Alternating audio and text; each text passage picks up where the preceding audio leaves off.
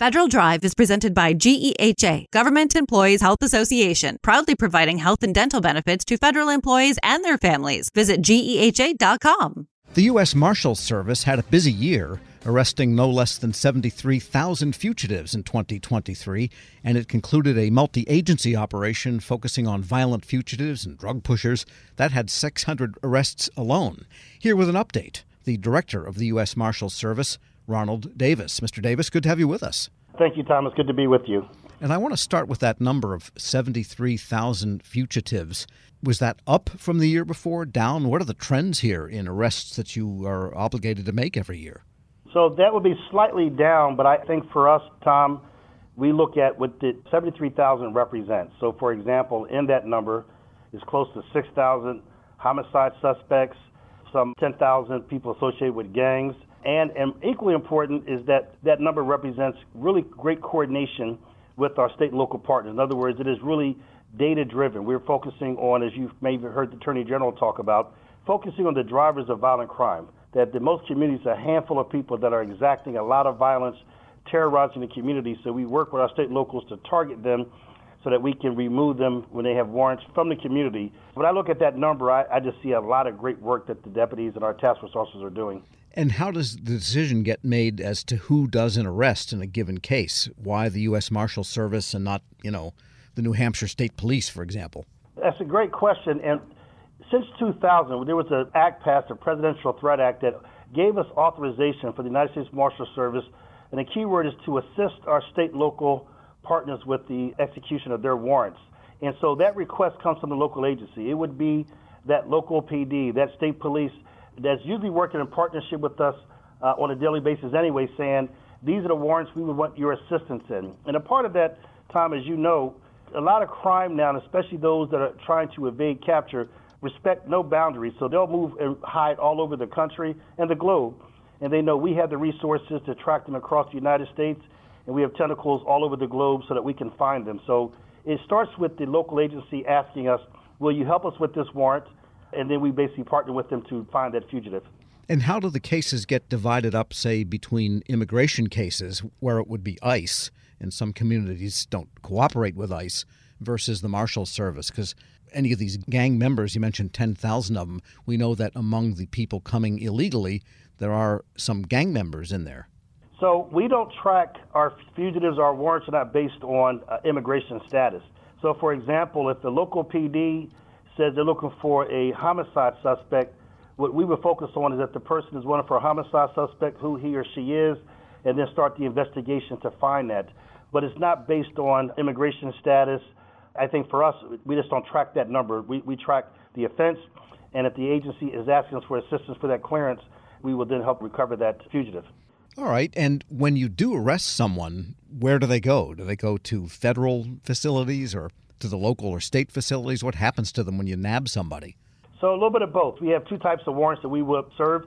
The federal warrants are those that we are by statute are mandatory to execute on behalf of the court. So, the court issues a warrant, a federal warrant, and then the Marshal Service helps retrieve those fugitives or apprehend them, and then we would bring them to federal court where they would then be in our custody until some type of adjudication of the case. For the local and state, it depends. If we find them in a local community, we would turn them over to the local agency doing the investigation or the local jail so they can be processed through the state.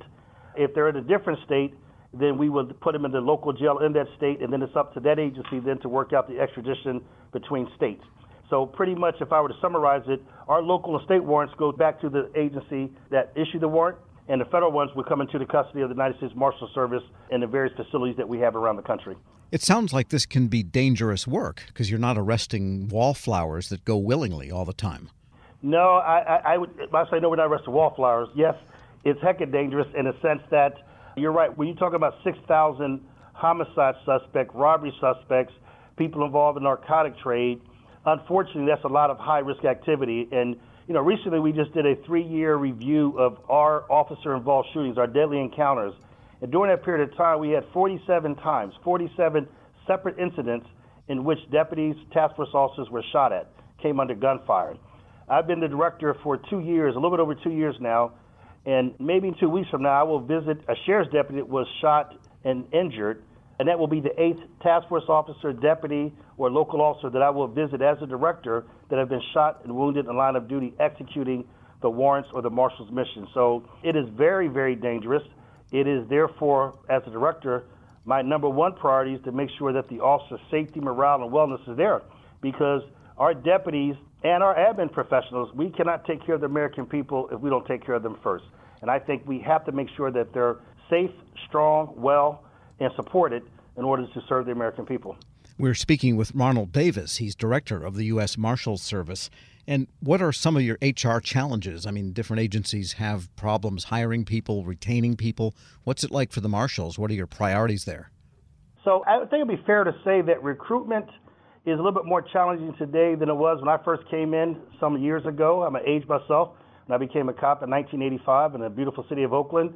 But although with the challenges, we still have a pretty high interest. People still want to be a deputy U.S. Marshal. They want to be part of the Marshal family. Our retention is very good. That people, once they come here, they become part of the family, and many, not most, will retire. I think the challenge for us moving forward is making sure that we stay attractive to a new generation, making sure that we can respond to the needs of a new generation, making sure that the agency maintains a high quality candidate, a very diverse candidate pool that we should take advantage of, making sure that we're prepared for the challenges of tomorrow. If there was one thing that frustrates me the most time, it would be we do sometimes move at the speed of government, and which means we can go relatively slow. And so we, we always are looking for ways to make it more efficient, but we have to do so without compromising the vetting process or the quality of deputies we're bringing in. We have the most bright, intelligent, critical thinkers in the profession, and I don't want to do anything to compromise that, so that does take time. But other than that, I think we are doing well. We are hiring, we are reducing our vacancies, and we are continuing to build a workforce that is uh, doing a tremendous job. And one increasing demand on the Marshal Service has been to guard judges because I guess it's a sign of some larger ill in society that judges are less safe than they used to be. And there's been some lurid incidents there. And what's your sense of what's going on there? And then I have a follow up question on law enforcement itself. So, the current threat environment, I, I just recently had the ability to speak in front of our House Judiciary Committee, the subcommittee on crime and surveillance, and I'll share with you what I shared with them. I am deeply concerned about the increases of threats against our judges and court officials. In fact, over the last three years, it has more than doubled. The concern is such that I would have to say that the current and evolving threat environment constitutes a substantial risk to our democracy. We cannot have a judiciary that cannot operate independent and operate under the threat of violence. And so it is a top priority.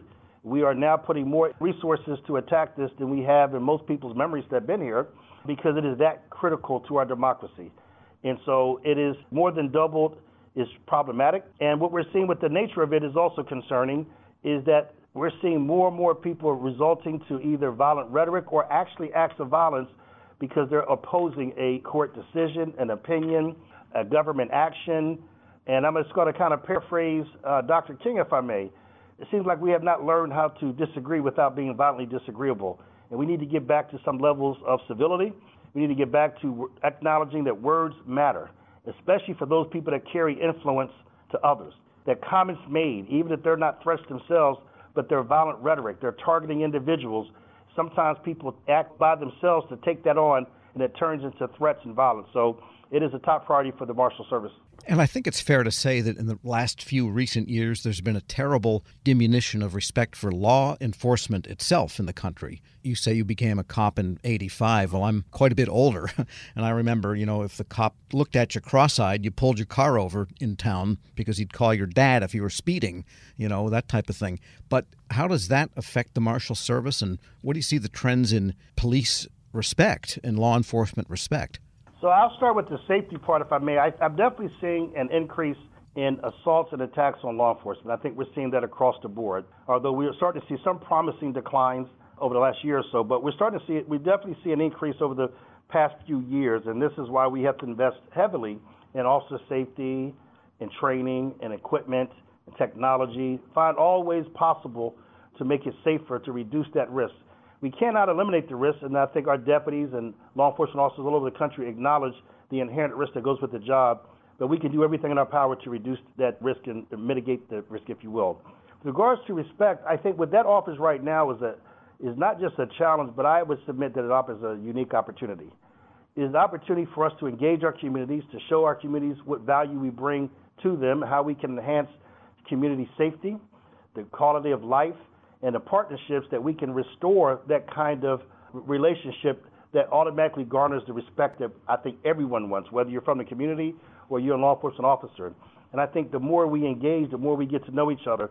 And I would just say this to the American people the more you get to know my deputies, you'll have respect for them, you'll love them because they're men and women who are just really committed to trying to help others and willing to sacrifice things that most of us are not. We have to have that engagement for people to see that. So when people talk about that, you know, the relationship now or the kind of the negative atmosphere around law enforcement, I, I'm a push and say that may be true, but there's an opportunity in there, an opportunity to really start establishing strong relationships in the community. And how often do the various federal law enforcement components get together and exchange best practices?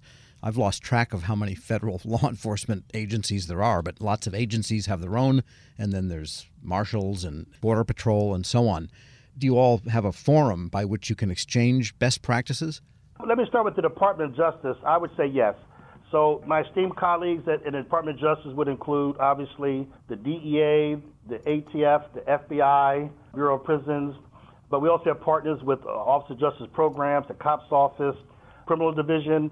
So I think we come together uh, regularly to talk about one, what's happening around the country, that we're targeting, using our resources based on data and embracing those evidence-based programs.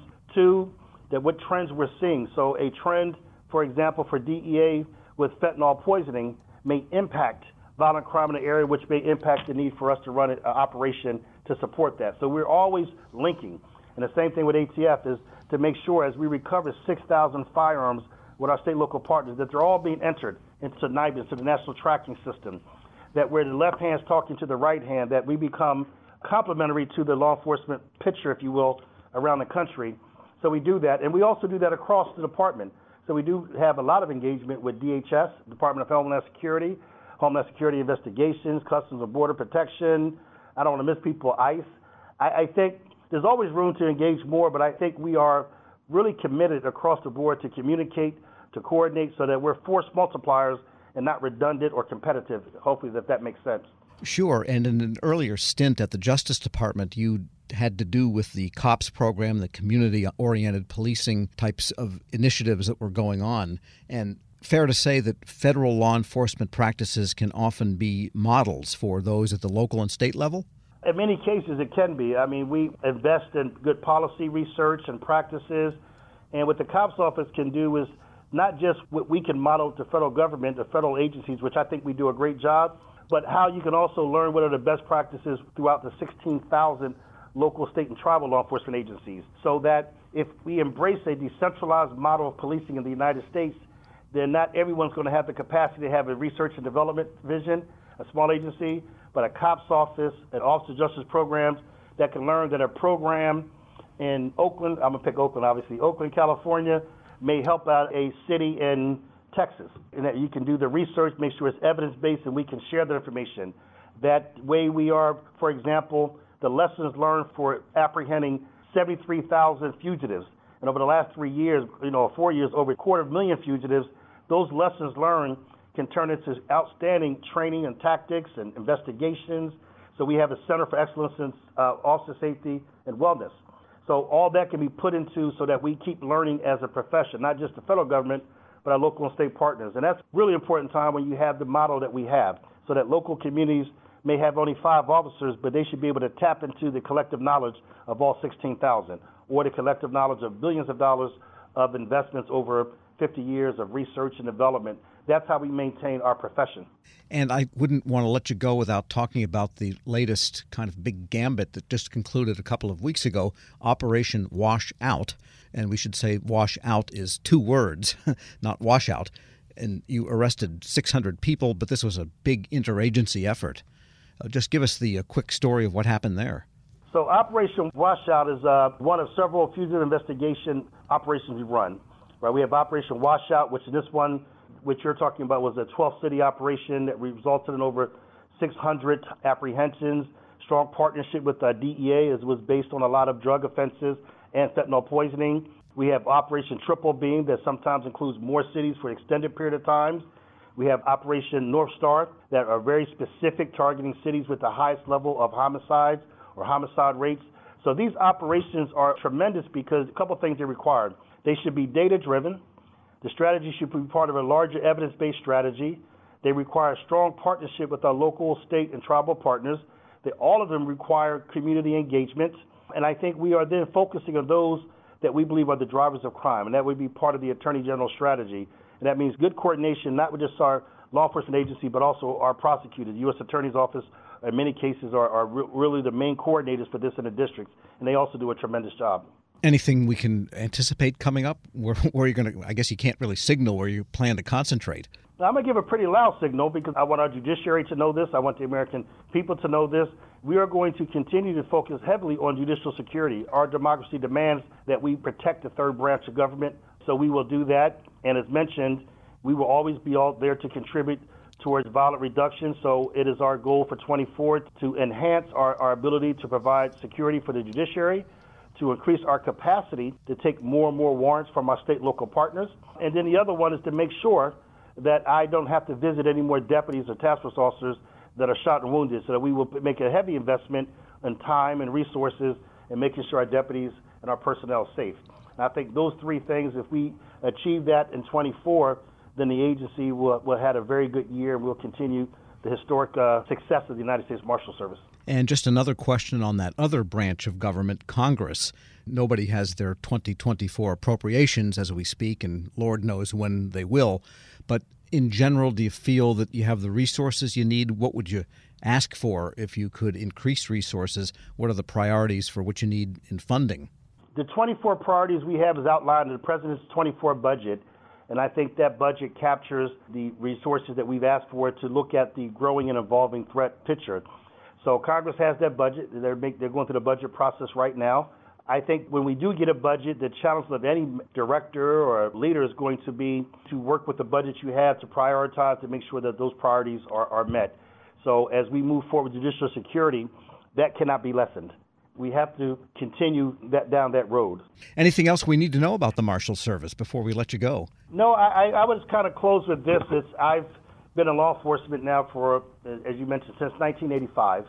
And I would say it is in this agency, it is a tremendous agency.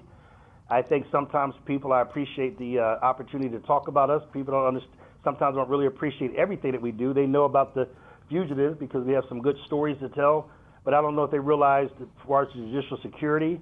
And I like to capture us in, in some simple terms. It's besides protecting our judiciary, we have this very unique picture, if you will, that we are, one hand, responsible for tracking down the most heinous violators in our country.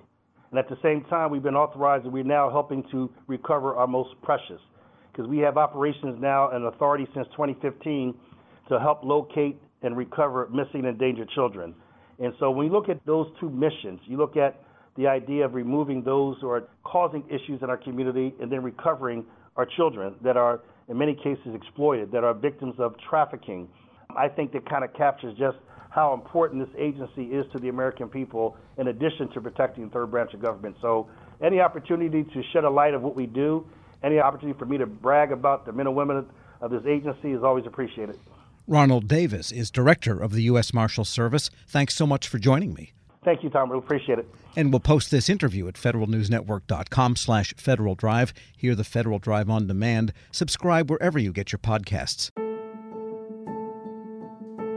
Leadership today, especially within the federal workforce, is being tested more than ever before. As the Cybersecurity and Infrastructure Security Agency's Chief People Officer, Elizabeth Kolmstetter sees a focus on people as absolutely crucial to her leadership style. Kolmstetter joined Shane Canfield, WEPA CEO, to reflect on her years of experience leading in the federal human capital space. Hello, and welcome to the Lessons in Leadership podcast. I'm your host, Shane Canfield, CEO of WEPA. Today I'm joined by Dr. Elizabeth Kolmstetter, Chief People Officer at the Cybersecurity and Infrastructure Security Agency. Elizabeth, welcome. Thank you. Great to be here. In your current position at CISA, one of your responsibilities is ensuring a people first culture. Explain what that is, and, and what's the role of leadership in creating and shaping that culture? Yes, at CISA, really paramount to our culture is a people first driven aspect so that we are really looking at how do we accomplish our mission through our people. And in order to do that, we really value our people. We want them to feel empowered and supported and uh, respected and also that their managers care about them. So, well being is important. Psychological safety in the workplace is important so that all voices and ideas are heard. So, I like to call it our North Star. Having a people first culture really starts with the people in order to get our incredibly difficult mission accomplished. In terms of leadership, which is a great question, I think we all know that culture is really driven by leadership and the, the behaviors that we allow and we, uh, you know, uh, reinforce in our leaders. So we really work at making sure that our leaders are bringing out the best in their people every day. So again, that they feel they can bring their voice, especially an opinion that might not go along with the majority of a group, so that we get that diverse perspective. We get those different ideas and experiences and that's really where we find that it's important that leaders are purposefully bringing out their talent on their teams to enable our mission. Yeah, excellent. We're, we're going through a, a culture project at our work. Now. Oh, great. Yeah, it's, um, it's been six months in the making and it's going really well, but it is work. Yes. And it requires from the top down. So I'm, I'm also involved in that. I hear you. Great. Throughout your career, you've piloted many different talent management programs, including at NASA, the CIA, the FBI, just to name a few, and you have an amazing career. What have you learned or how have you might have changed along the way in creating and leading those programs? Yes, and I, I, I am so honored to have had a career in public service across multiple federal agencies, always in the realm of human resources and workforce performance and I think because I study organizations and people in them, I've come to realize, particularly in the federal government, that many of our programs are really grounded in the industrial era thinking. That this is organizationally structured in a hierarchy with boxes and lines on charts, uh, with the center being around jobs and what do we need to get this job done in terms of skills and training. And what I found is that we're really not in the industrial era anymore, where we would promote the smartest people who knew that work and they would then tell the people on their team how to do things and oversee that work. We're now in a digital era and the information era where work gets done collaboratively across geographic boundaries and certainly across org charts. So uh, we like to call it networks um, or hierarchies, and we really need to, again, unleash people so they can find those other people who are working on similar problems or have the right ideas. And so I really like to think of our work now in the talent programs being human centered.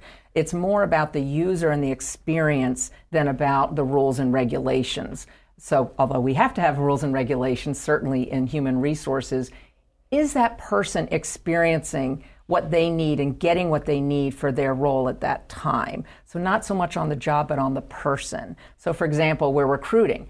What's the applicant experiencing? Because if they're not having a good experience with our organization from the time we're recruiting them, they're going to go work for somebody else. Same thing with like first time supervisors. We know they need certain training, but telling them to sit in a class for one week and then hope a year from now they'll remember what they learned to apply. That's not really human centered. The human centered is what do they need when they need it? And building modules or, or just in time training and bringing that to the people, to that user as they need it. So that's really, I think, the most important focus of talent programs today in this era to enable the workers to be the best they can be in their, in their roles.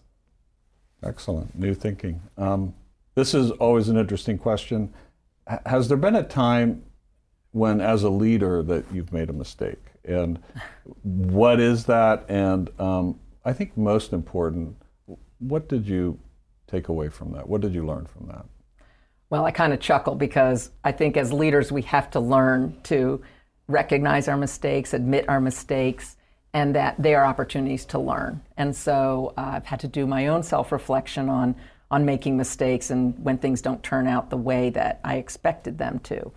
um, makes me think of a time when I was at the Transportation Security Administration and I was a supervisor.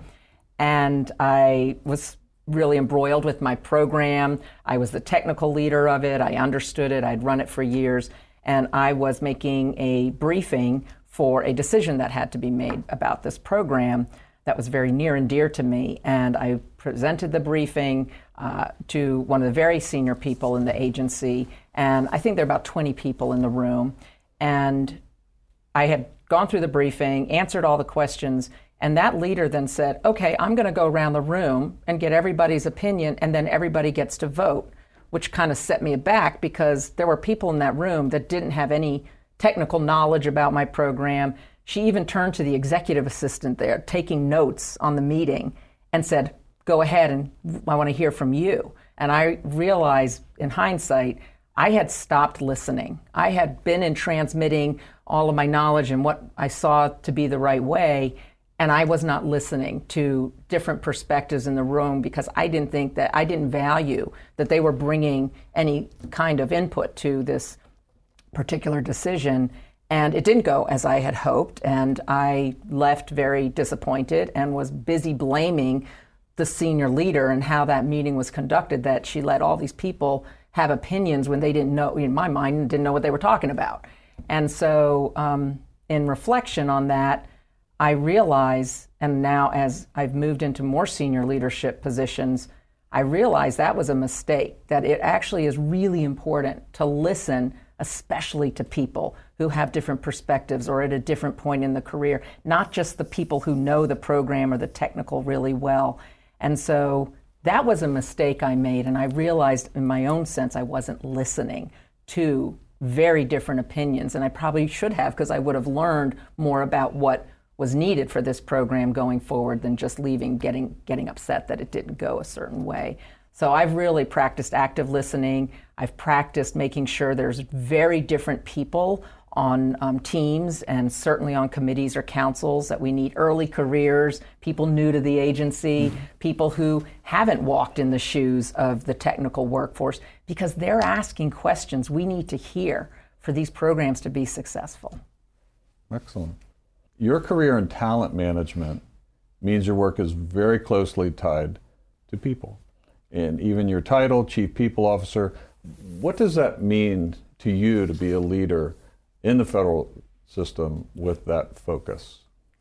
Isn't that a great title? I just love the title Chief People Officer, and I think it's my dream job, really, to be focused on people and culture and the workforce strategy for the whole agency.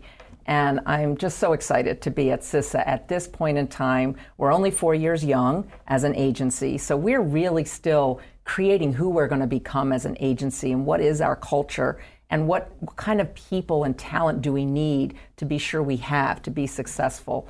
So it's very exciting for me to be in this role with a intentional focus on culture because it's one of those things if you leave it to chance and you kind of hope it goes the way you want it to it probably won't so by building programs including leadership development programs including um, any kind of training and learning and career growth and um, engagement programs and listening programs.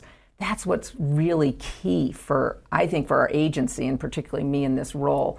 Um, I think in the federal government, we got used to doing annual survey, the Federal Employee Viewpoint Survey that OPM, Office of Personnel Management, runs every year. So we would do a survey and we'd read it and we'd say, oh, this is the opinion of our people. And then we would do action plans and then we'd roll out certain activities that we would hope would, in, would increase engagement in this era, you can't do once a year and understand what your employees' experiences are, what they need, what's working well, and what needs to improve.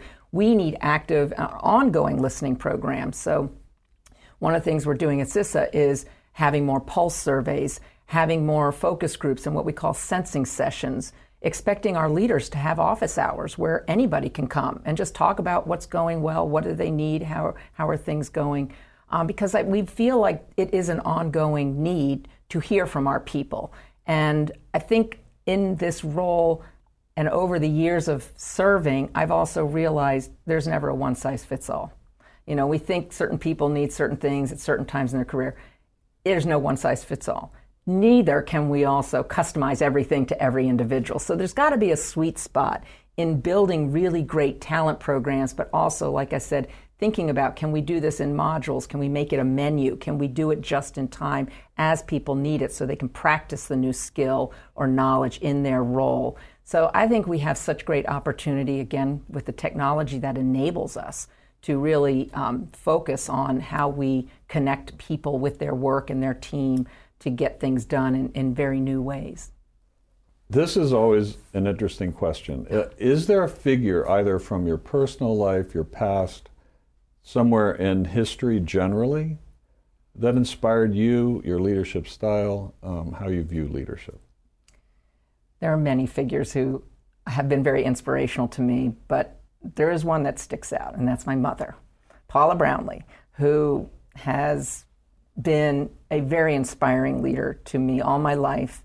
And I think because, first and foremost, she had a strong family and a strong career. And that's something I always wanted. And I saw her first as my mother, but then I also saw her as a leader in her career and in academia, which was her chosen field. But I always knew her family came first. And as I saw how she balanced different family needs with also a, a growing and more and more prominent um, career positions in leadership, that she had to balance that. And I think I learned from her that you can have both. You have to you have to focus on different things through your career um, and through your life, but that you don't have to trade one for the other. Um, I've been married, happily married for 32 years, and I'm a mother of twins who are almost 24 years old. So, and I've had a great career in public service. So I think that having her as a role model has really helped me um, find my own courage, find my own confidence, and find my own voice in how I can prioritize the things that are most important to me so that I can actually balance both family and career. And you're doing it well. You're Thank uh, you. having known you now for seven or eight years. Yeah. Um, and work alongside you. Uh, your passion is infectious. Thank you. Your uh, intelligence and, and the thoughtfulness with which you approach uh, all of these issues, it's, uh, it's an honor for you to be here, and thank you for your time. Thank you very much. I'm Shane Canfield, CEO at WEPA, and until next time, have a great day. Find the full podcast and future episodes of Lessons in Leadership on the Federal News Network app and anywhere you enjoy your podcasts.